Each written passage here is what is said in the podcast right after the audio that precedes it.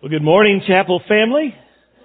Good to see you this morning. We're beginning a new study today. We're starting to study in the book of Acts, beginning a 12 week study of the first 11 chapters of the book. And uh, that'll take us right up till Christmas. It's going to be a great study, and I'm already excited about it.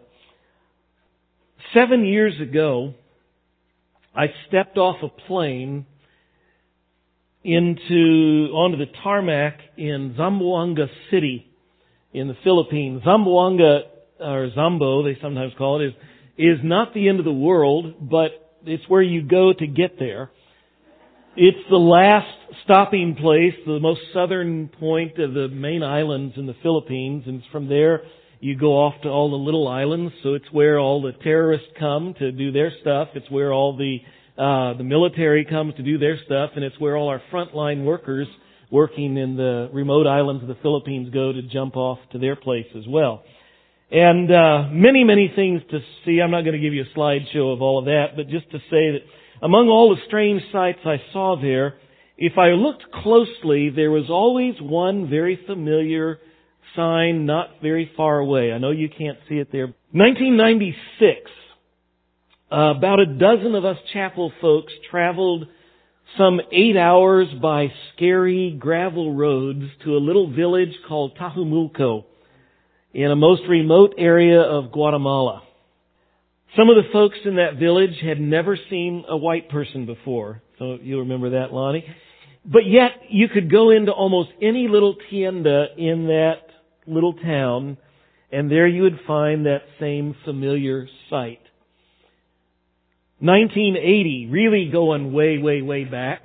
Janet and I were in Haiti, went with a team there, and uh, we went way out to a poor and remote village that was only accessible by dugout canoe. Now that's not a dugout canoe. I couldn't find a picture of it, but that is a vintage picture that Janet was taking of our team as we were heading out uh, to a different place there in Haiti. All that to say, deep in the steamy jungle of Haiti, as we got there by dugout canoe, went through, up, to, hiked up to this village, this little tiny village, our gracious host served us dinner. And then they brought out a special treat that they knew their American guests would love. Same thing as in all of these places, a Coke. Of course, it was warm because there's no refrigeration or electricity in that place. You know, since Coca-Cola began in 1886, there is hardly a place on this globe, hardly a corner of the world where Coke has not gone. At least I haven't been to a place yet where you can't find it. The only places that I'm aware of that you can't get Coke on this planet is Cuba and North Korea. And Saudi Arabia, apparently another one other place. Places where basically it's forbidden, otherwise it would be there. You know, it really is truly remarkable how pervasive it is through the world. Multinational expansion really doesn't shock or surprise us so much anymore as it really ought to. Because while Coke is arguably the most successful in truly global expansion, uh, there are other products and other companies that aren't far behind. Things like Microsoft, McDonald's, Apple. The book of Acts is written by Luke. It's the sequel to his gospel. And I want you to listen for a few moments. I hope that you've already pulled out your Bibles and turned to the book of Acts in chapter 1. I just want to read the first nine verses this morning. It's the focus of our, of our lesson this morning. In the first book, O Theophilus, I have dealt with all that Jesus began to do and teach until the day when he was taken up. After he had given commands through the Holy Spirit to the apostles whom he had chosen. He presented himself alive to them after his sufferings by many proofs, appearing to them during forty days and speaking about the kingdom of God. And while he was staying with them, he ordered them not to depart from Jerusalem, but to wait for the promise of the Father, which he said, You have heard from me, for John baptized with water, but you will be baptized with the Holy Spirit not many days from now. So when they had come together, they asked him, Lord, will you at this time restore the kingdom to Israel? And he said to them, It is not for you to know the times or seasons that the Father has fixed by his own authority. But you will receive power when the Holy Spirit has come upon you, and you will be my witnesses in Jerusalem and all Judea and Samaria and to the ends of the earth. And when he had said these things, as they were looking on, he was lifted up, and a cloud took him out of their sight. Luke is continuing his gospel. He, he wrote the Gospel of Luke. This is the sequel. This is maybe called Luke Volume 2. He continues the story. And as Jesus is leaving earth, he turns to these disciples and gives them a mission. Be my witnesses. And then he says, go global. Take this global. Jerusalem and all Judea and then Samaria and then to the end of the earth. And we hear that and we think, yeah. Not, you know, ho hum. And yet, you have to realize that this is shocking. I mean, it's a big deal even today. But we have to realize that from the perspective of these disciples, this is insanity. Nothing has gone global. The closest you can get to a global anything in their day and in their thinking is the Roman Empire. The Roman Empire is limited to that area, basically circling the Mediterranean Sea. It doesn't extend north into Germania and Russia. It doesn't extend to the east toward, all the way to India and the Far East. It doesn't extend to the south beyond Egypt and down into Libya and, and Ethiopia and all of Africa. And yet that's the most global thing they know. And Jesus has just said, take this to the ends of the earth. Can you imagine what they're thinking as they look at each other and go, I've never even left Israel. Who are we? They're not educated people. They're not wealthy people. They're not influential people. They're not powerful. They're not, you know, who are they? And yet that is exactly the marvel of this book of Acts. It is the story here in chapter 1 beginning with these 11 disciples and the other believers who total uh, right at 120 people as you go reading later in this chapter. And from 120 people, everything changes. Jesus said, you'll be my witnesses in Jerusalem and in all Judea. And beginning in chapter 2, amazing things happen and this church has explosive growth in Jerusalem and throughout Judea, chapters 1 through 7. And then Jesus said, and into Samaria and chapters 8 and 9, the gospel breaks prejudicial divide and cultural divide and goes into the region of Samaria. And then in chapters 10 and, and on to the end, the, the gospel goes to the Gentiles and then expands into Asia and into Europe. And you end in chapter 28 with the apostle Paul in Rome. In Rome, he is there, he's under house arrest, but you read these words, chapter 28, it's the last couple of verses. It says, He lived there two whole years at his own expense And he welcomed all who came to him, proclaiming the kingdom of God and teaching about the Lord Jesus Christ with all boldness and without hindrance. Paul is under arrest, and yet still the gospel is being preached in Rome, which is the capital of the world in their minds. And the last two words there are significant because he says, Luke writes, he preached with boldness and without hindrance. And then you go to turn the page to see what comes next and you discover that there is no next. That's the end of the book of Acts. It just stops right there. And that's exactly the point. The message is that the gospel has spread and it continues to spread unhindered. It spread from that little band in Jerusalem throughout all of Judea and into Samaria and to the Gentiles and through all the way to the capital of the world, to Rome. And now it is spreading there unhindered. And the message is that is exactly the point. The gospel continues to spread unhindered and it will not be stopped and it cannot be stopped. And yet it is a story that is still being written.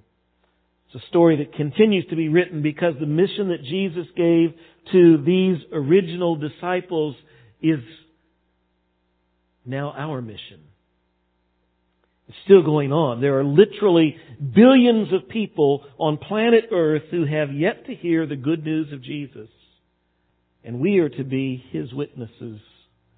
To our own Jerusalem and our own Judea, that's the area right around us, and to our Samaria, that is the area around us, but the cross-cultural, the cross-prejudicial and ethnic lines, and then to the uttermost parts of the earth. That's our mission. And I've already taken us to the end of the book, and I've already given us the punchline of the book. And we haven't even started the series. But you see, it raises a huge question. And it should be the same question that was raised by these first believers there when Jesus said, go global. And I can only imagine Peter and John and James looking at each other and going, right? And when it sinks in that Jesus is saying that to us, here today, and you look and just look at the folks around you. And Jesus says, you are to be my witnesses and go global. Take this like Coke into every corner of the globe. How many of you really feel up to that? Oh yeah, got it. Anybody feel a little intimidated by that? You know, you want a vision statement. Here's a vision statement for us. We don't need to write vision statements and mission statements. You know, Jesus gave a mission statement. Make disciples, Matthew 28, 19. Here's a vision statement. Take it global. But How do we do that? Really? There's a lot of temptation to try to emulate Coca-Cola. Well, Coke did it. How did they do it? Let's do it that way. What do we need? We need some visionary leaders. And then we gotta get together and we gotta develop a marketing strategy that takes into account people's felt needs and desires and we, we grab those and then we develop a business plan, a model to meet that and we launch this thing and we're going. But you see, we're not a business. And we're not called to sell a product. We never find that anywhere here in Scripture. Rather, Jesus says simply, be my witnesses. Be, what, be my witnesses here in Jerusalem, in all Judea, and in Samaria, and to the ends of the earth. With that in mind, since the mission is all about Jesus, and By the way, as we come to the book of Acts, there's no way we're going to cover in 12 weeks that we're going to cover every verse and every significant thing in these 11 chapters. Rather, what we're going to target, what we're going to zero in on all the way through is this mission. If this mission is our mission, and it is, how do we do it? What do we do? And it's not about developing a business plan and creating a market strategy. How is it that we as believers today in 21st century, how can we see what happens in our generation, what happened in the first century? Where 120 very ordinary people, led by 11 less than extraordinary leaders, turned their world upside down for Jesus. Can that happen today? I think it can. Four things I want us to look at this morning. Since the mission is all about Jesus, we are to be His witnesses. It would help us to see what is said here in these first verses about Jesus. I want to call our attention to four realities, four truths about Jesus that make the mission possible. Number one, verse three. Go back. He presented himself alive to them after his suffering by many proofs, appearing to them during forty days and speaking about the kingdom of God. Jesus is alive. He died, He was crucified, and He rose again. And the point, and it's very clear here that they want to make, is that Jesus is alive. He, it is certain, to put it in words that I understand growing up in Texas, it's for sure. It says He presented Himself alive with many certain uh, that, that word proofs in the ESV here and many of your other translations, it will have another word with it. Some of your Bibles will say with many certain proofs. Some of your translations will read certain in, or many infallible proofs. One translation I really love says with incontrovertible proofs.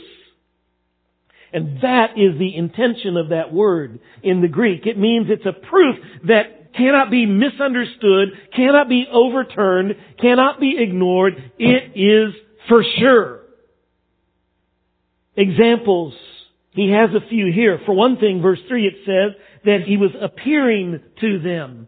The literal word in, in the Greek is they eyeballed him. It's using an idiom just like we use that today. They eyeball him. It means you get there and you check it out. And if you go back and read Luke's Gospel, the last chapter of Luke's Gospel, Luke 24, Jesus appears to the disciples and he's there and he's saying they eyeballed him. They're looking at him. And Jesus says, come here guys, check it out. look at my hands, look at my feet, look, it's me. Touch me. He said, does a spirit have flesh and bone like I do? And they touch and they check it out. You know, that's eyeballing. He says, they did that. Next, Luke goes on in his gospel, Luke 24, and he says that while they're doing that, then Jesus goes, Hey guys, you got any food? Oh, somebody grabbed a piece of broiled fish and hands it to him and he eats. That's a big deal because if you're thinking that he's a ghost or a spirit or a, or a hallucination, hallucinations don't eat. Apparently ghosts don't either. You know, if there's, there's no body there, no, no flesh and bone, no, no real person, you can't eat. And that's the whole point. it says here, He spoke to them. Not just once, but He appeared to them over 40 days, speaking about the kingdom, teaching. It wasn't just a little brief encounter where, well, did I see Him or not? I'm not sure. It's He's there and He's teaching. They heard Him, spent time with Him. The apostle Paul writes over in 1 Corinthians 15 verse 6 and he says that at one time he appeared to over 500 people at one time. And Paul writes, and it's 25 years later, and he says, most of those people are still alive. If you want to go back and check it out, I challenge you to do that. That's what Luke means here when he writes many infallible, certain, incontrovertible proofs. You took this to court, you couldn't lose. That's his point. Jesus is alive.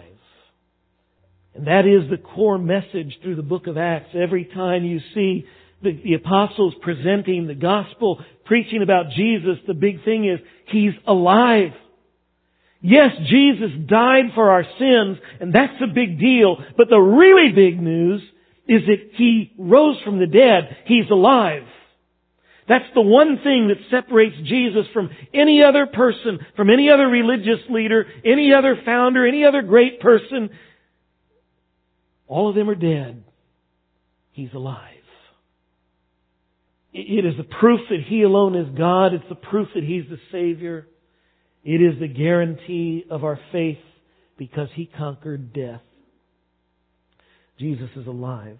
Verses 4 and 5 he goes on, he says, while staying with them, he ordered them not to depart from Jerusalem, but to wait for the promise of the Father, which he said, you heard from me, for John baptized with water, but you will be baptized with the Holy Spirit not many days from now. Not only is Jesus alive, but Jesus is active. He was active in these apostles' lives, and he is still active today. And let me explain, show how. The first thing he says is, he says, don't leave. He just gave him a message, he just gave him a mission. He said, go and, and he says, be my witnesses, but he says, wait for a minute. Actually, not a minute, he says, wait. Wait until the Spirit comes. Point is that he says down in verse 8, but you will receive power when the Holy Spirit comes upon you. Jesus is giving them a mission that's impossible, but He's saying, don't take off on this mission until you receive the power. Jesus empowers them and He empowers us. He doesn't ask us to do anything He will not give us the ability to do. And that is significant to know.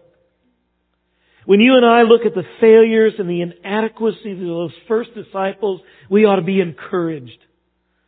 When we look and we see that, that he turned over this thing to the most unlikely people. I mean, if you read the Gospels, these guys are losers.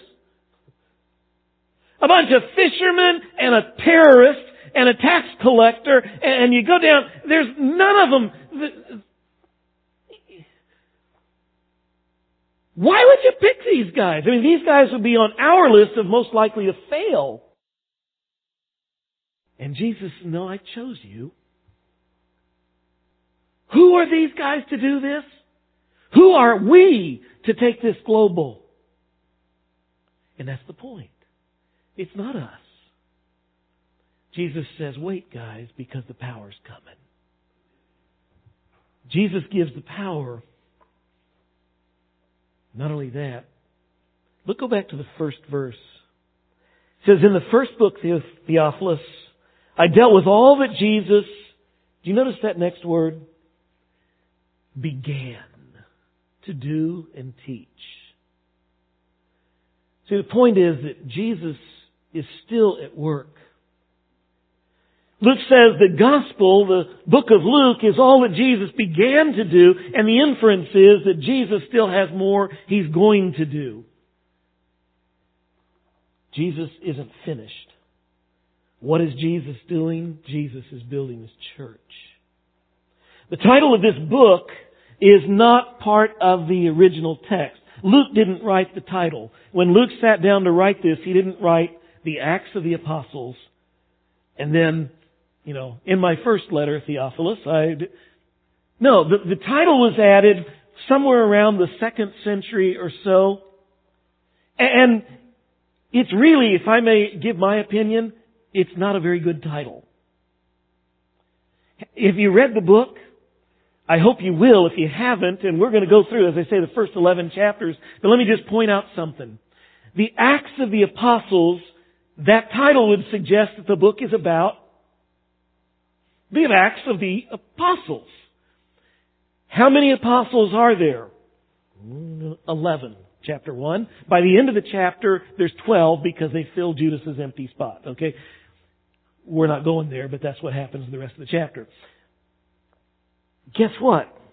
After chapter 1, most of them aren't mentioned again.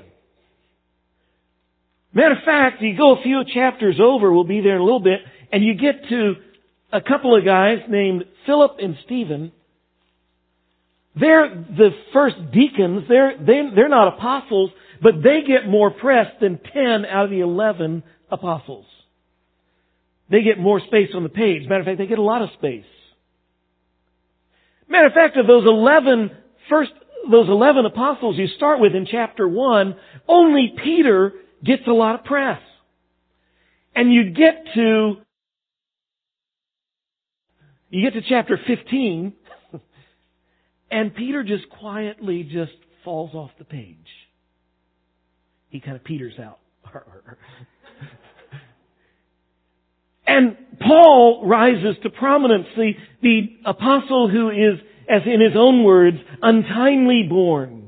He wasn't one of the original ones, but God raises him up. Jesus raises him up as a special apostle to the Gentiles. We get there, and, and Paul comes on the page in chapter 15, and as we already saw at the end of the story, chapter 28, Paul's story really doesn't end, it just kind of falls off. See, there's a message in that. This book isn't the Acts of the Apostles. Nor is it the Acts of any one person. Well, it is the acts of a person. It's the acts of Jesus. This account in the book of Acts is the continuing story of Jesus, but it's no longer his personal work on earth in a human body. He's taken out, and it's Jesus' work through the power of the Holy Spirit, through his body on earth who now is the church. Paul will write to the Corinthians, 1 Corinthians chapter 12, and he writes, For we are all believers, Christians, we are all baptized by one Spirit into one body, the body of Christ. And the book of Acts is about the works of Jesus through the body of Christ to be His witnesses and carry the gospel to the ends of the earth. You see? It's the acts of Jesus. The good news in that is if the mission that they had is our mission and the mission is way above our pay grade, that's exactly the way it's supposed to be. It's not us doing it, it's Jesus who will do it through us. He asks us and invites us to and even commands us to participate. We can opt out. But why would we? Well, we're scared. We're inadequate. Well, Jesus says, the power I provide. And I'm going to do the work. Jesus is working to accomplish what he promised in Matthew 16:18 I will build my church, and the gates of Hades will not prevail against it. Third truth about Jesus, we find in verse 9, it says, When he had said these things as they were looking on, he was lifted up, and a cloud took him out of their sight. Marvelous reality here. Jesus ascended. That is really a big deal. Because what it's saying is that Jesus Christ is in heaven today as a man. He is in heaven today in a body that walked in the dust of earth, that ate earth food, and that hung out with earthlings. Because he is an earthling. Fully God, and yet fully one of us.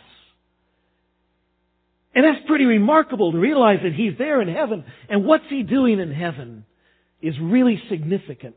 Hebrews gives us some great insight. Hebrews chapter 4, chapter 4 and verses 14 to 15. We won't take the time to look there, but go look it up yourself. Jesus is there and the scripture says that He is there as our great high priest. That's huge.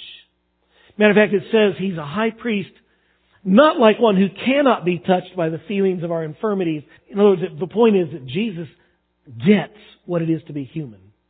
How many of you feel pretty frail?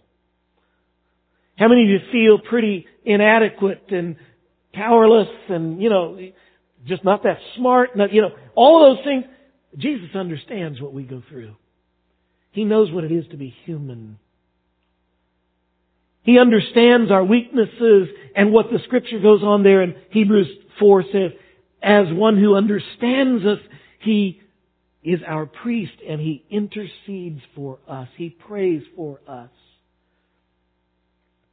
You know, we appreciate having other people pray for us. We have a prayer chain here. That's a big deal. So often I will ask you and you will ask me, would you pray for me? And we pray for one another. But what an awesome thing that Jesus Christ Himself prays for you. That's amazing. He goes on, what is, what else is Jesus doing there in heaven? Hebrews chapter 1 and some other places in Hebrews also say, but it says that He's on the throne. He has ascended and is sitting at the right hand of the Father. Jesus is sitting on the throne of heaven as a man. What that says is, by the way, he's in charge. Oh my goodness, how we tend to panic. What's going to happen in November? Oh my, we're in a mess. Oh, this world is going to fall apart. Our country's going to fall apart. What's going to happen? And if that's not bad enough, the Cubs are winning. It's proof, it's proof that the end of the world is near. and I say, so? Because Jesus is in charge. No king is in charge. No earthly king. No president. No terrorist. No dictator. No Democrat. No Republican. whatever it is you tend to fear, they're not in charge. Jesus Christ, fully God, fully man, sits at the right hand of the Father in the seat of authority in heaven. You don't need to worry. Nothing's going to happen out of His control, out of His plan. You realize what confidence these two realities should give us? Jesus is in charge and He prays for you. Well, if He's in charge and He prays for you, what does that mean? It means nothing He wants done gets undone or left undone. Awesome. One last reality of Jesus, verse 10. And while they were gazing into heaven as he went. Behold, two men stood by them in white robes. And they said, Men of Galilee, why do you stand looking up into heaven? This same Jesus who is taken up from you into heaven will come in the same way as you saw him go into heaven. Jesus is coming back. May I say, there's an awful lot of disagreement among believers today about what Jesus is going to do when he returns. Much of the church today says there is no future for Israel, that all the Old Testament promises for a messianic kingdom in Israel were voided when Israel rejected Jesus. They may be right, but I think they're wrong. And this passage here this morning is just one of the reasons why I would disagree with them. Note in verse 6, that the disciples have a question for Jesus just before he's taken up. It's the last thing they ask. Well, well, Lord, at this time, will you at this time restore the kingdom to Israel? Hey, Jesus, that whole messianic kingdom, are you going to set it up right now? That's an interesting question. Back up to verse 3 What's been going on over the last 40 days? He has been, at the end of the verse, speaking about the kingdom of God. Now go to Jesus' response to their question, verse 7. Don't miss. He said to them, It's not for you to know the times or the seasons that the Father has fixed by His own authority. Now, if Jesus has spent 40 days talking to them about the kingdom of God, and there is no literal messianic kingdom coming, if all there is is a spiritual kingdom, well note back in verse 6, the disciples have a question. They say, this is just before Jesus goes up, they say, um, hey Lord, will it this time, will you restore the kingdom to Israel? And if you go back to the first verses, back to verse 3, again, what was Jesus doing over the last 40 days? Says he was speaking to them about the kingdom of God. So Jesus, now are you going to restore the kingdom? And for the last 40 days, he's been teaching them about the kingdom. Then don't miss verse 7 as Jesus responds because he doesn't rebuke them nor correct them for expecting an earthly kingdom, which would seem really odd if they were really wrong-headed in their thinking. Otherwise, Jesus would say, Guys! Don't you get it? There is no earthly kingdom! It's a spiritual kingdom! That's why I think he's really going to bring a kingdom on earth. If you want to disagree, you're free to do that. But it doesn't make sense to me. The implication that Jesus gives is that there is a kingdom coming, but it's just not now. The problem isn't the question of the kingdom, the problem is the question of timing. And you want to know is it now? And here's the point. It's none of your business. God's in charge of that. That's not your concern. Your concern is the mission. Be my witnesses to Jerusalem, Judea, all Judea, Samaria, and to the ends of the earth. Three quick lessons for us in this now. First is this then. Don't obsess over the prophetic future. I think, you know, don't be always, you know, just trying to figure out every detail and every timing and is Jesus coming now? Oh, is that the Antichrist? Maybe. Oh, we. Relax. God's got it. I'm not saying don't study prophecy. It is valuable to study, but let's not obsess over it. And let's not as believers go dividing and spitting, and spatting and fighting all over, well, I think that, you know, he's going to come back before the millennium. No, he's going to come back after the millennium. No, he's going to come back before the tribulation. No, there is no tribulation. Yes, there is. No, there's not.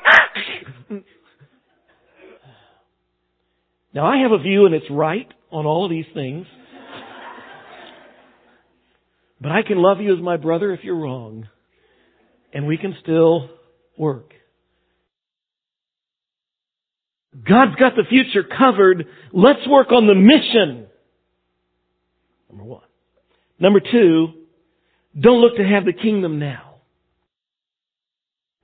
I think we all tend to be like the disciples. They wanted to see the good times come.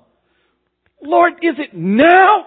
Now will you bring in the peace, the justice, the righteousness, all the blessing? They wanted that. And me too. Matter of fact, pray for it. You know, Jesus told us to do that. You remember that thing, the disciples' prayer, or we call it the Lord's Prayer? Well, He taught us to pray, Your kingdom come. A great prayer. But you see, the kingdom won't come until the king returns. And until then, we need to focus on the kingdom mission. Tell people about Jesus. Third lesson here. Don't forget. He's really coming back. Jesus said, Behold, I am coming soon and my reward is with me, and I will give to everyone according to what he has done. See, the real rewards aren't in this earth. They never have been and never will be. The reason that that Greek word martis that means witness came to mean what we think of it as martyr, which means to give your life, is because so many of those early Christians died for their faith that the two words became synonymous. That, that the word martyr became, or witness, I should say, became synonymous with what we think of, martyr. As it moved into English, it just meant, well, you die for your faith, because that's what the witnesses did. And Jesus says, if you do, you don't miss a thing. Because I am coming soon, and I bring my rewards with me. Focus on the mission because every effort, every sacrifice will be rewarded.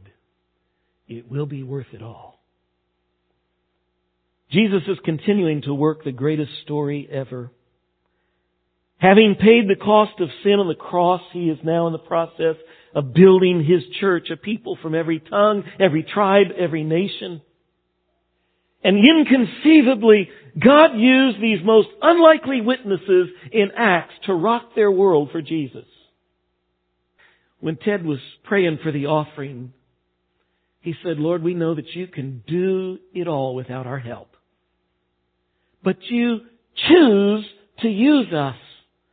It's a blessing, it's an opportunity, it's a privilege. And he extends that same offer he did to these disciples to us today.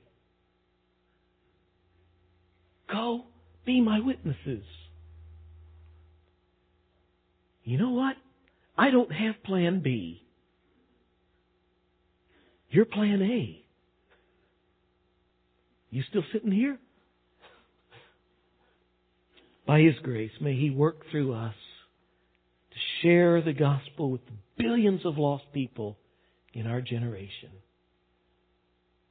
May He use us to turn our world upside down.